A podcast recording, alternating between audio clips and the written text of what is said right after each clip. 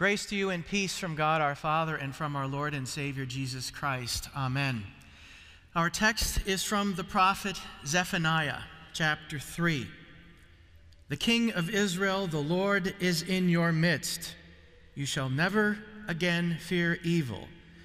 The Lord your God is in your midst, a mighty one who will save.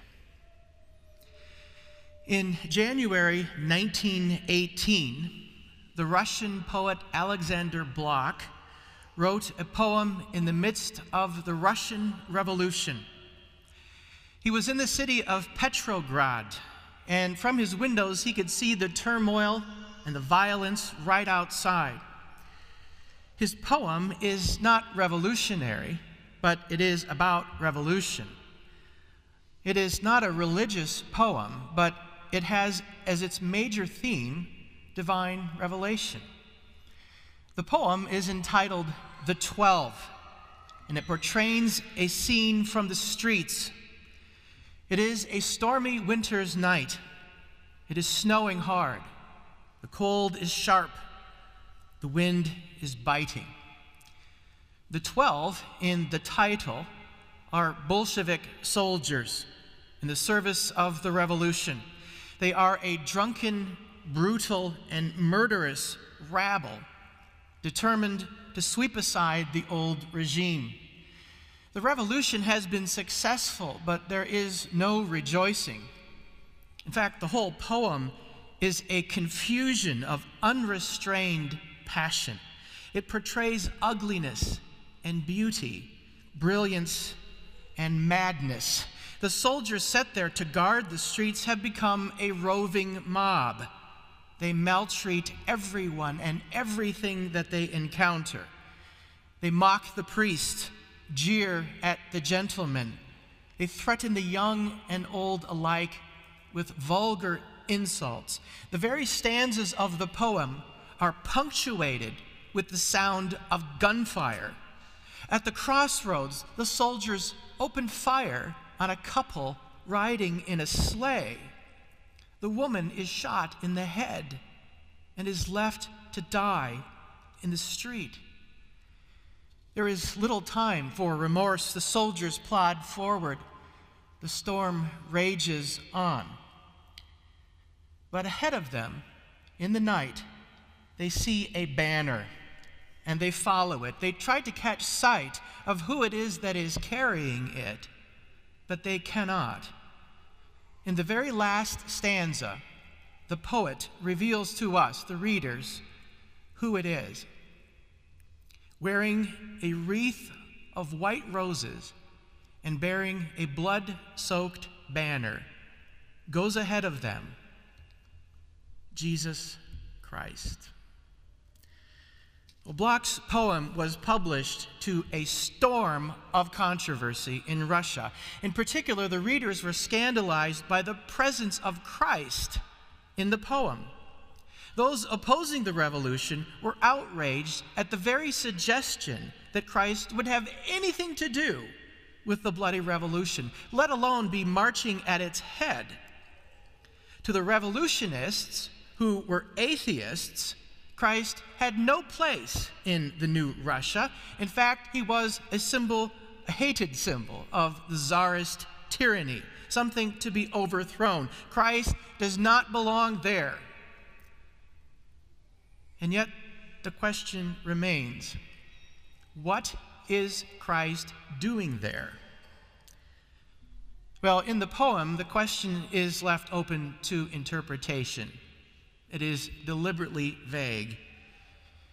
In spite of the scandal, the poet Blok did not change anything about his poem. He really couldn't explain it. In fact, Blok admitted that he found the ending of his own poem frightening. However, in, in all the revolutionary upheaval, amid the turmoil, in the fire and violence and anguish, it has to be Christ, he said. There was nothing to be done. Christ must be there. The scandal of the presence of Christ.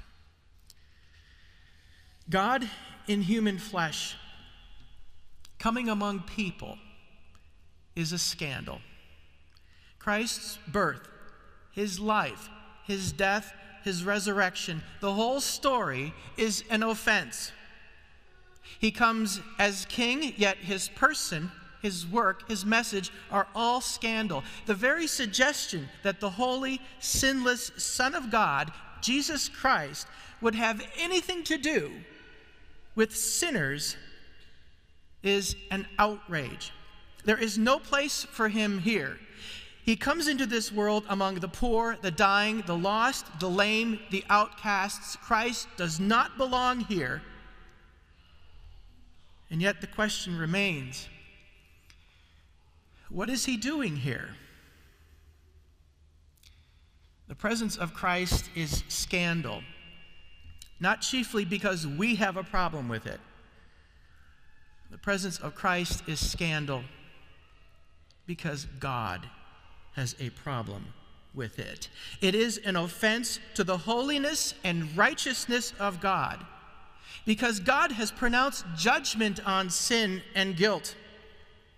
Because God has a problem with sin, with our sin. And so God becomes one of us to save us.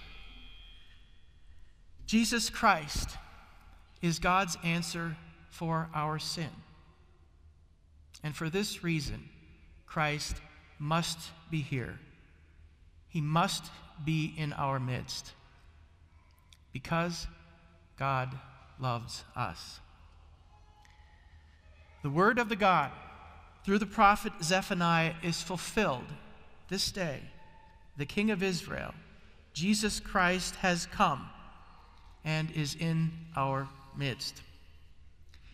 Zephaniah warned of God's coming judgment and called upon the people of Israel to repent of their sins before the coming of the day of the Lord's wrath. They were to seek the Lord in humility and search out his righteousness, call upon the name of the Lord and serve him. And yet, at the same time, the prophet proclaimed the Lord's promise of salvation and restoration. He promises to save. This promise, this prophecy is fulfilled in the person of Jesus Christ and in his coming. God's salvation and restoration come to his people when he himself comes to them. He comes among us. He becomes one of us, flesh and blood. He comes to bear a world of sin, murder, hatred, greed, pride, lust, evil, violence. He comes to people who hate him, who reject him, who have no use for him at all. And yet, he comes.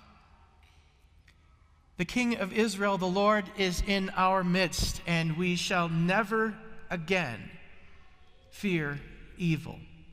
The Lord our God is in our midst, a mighty one who will save. Our hope lies in Christ, in Him being here among us, in our midst. It must be Christ because He is the only one who can save. And he brings us to himself. It is to himself that he gathers his people, it is around himself that he gathers us together. He brings all of us together.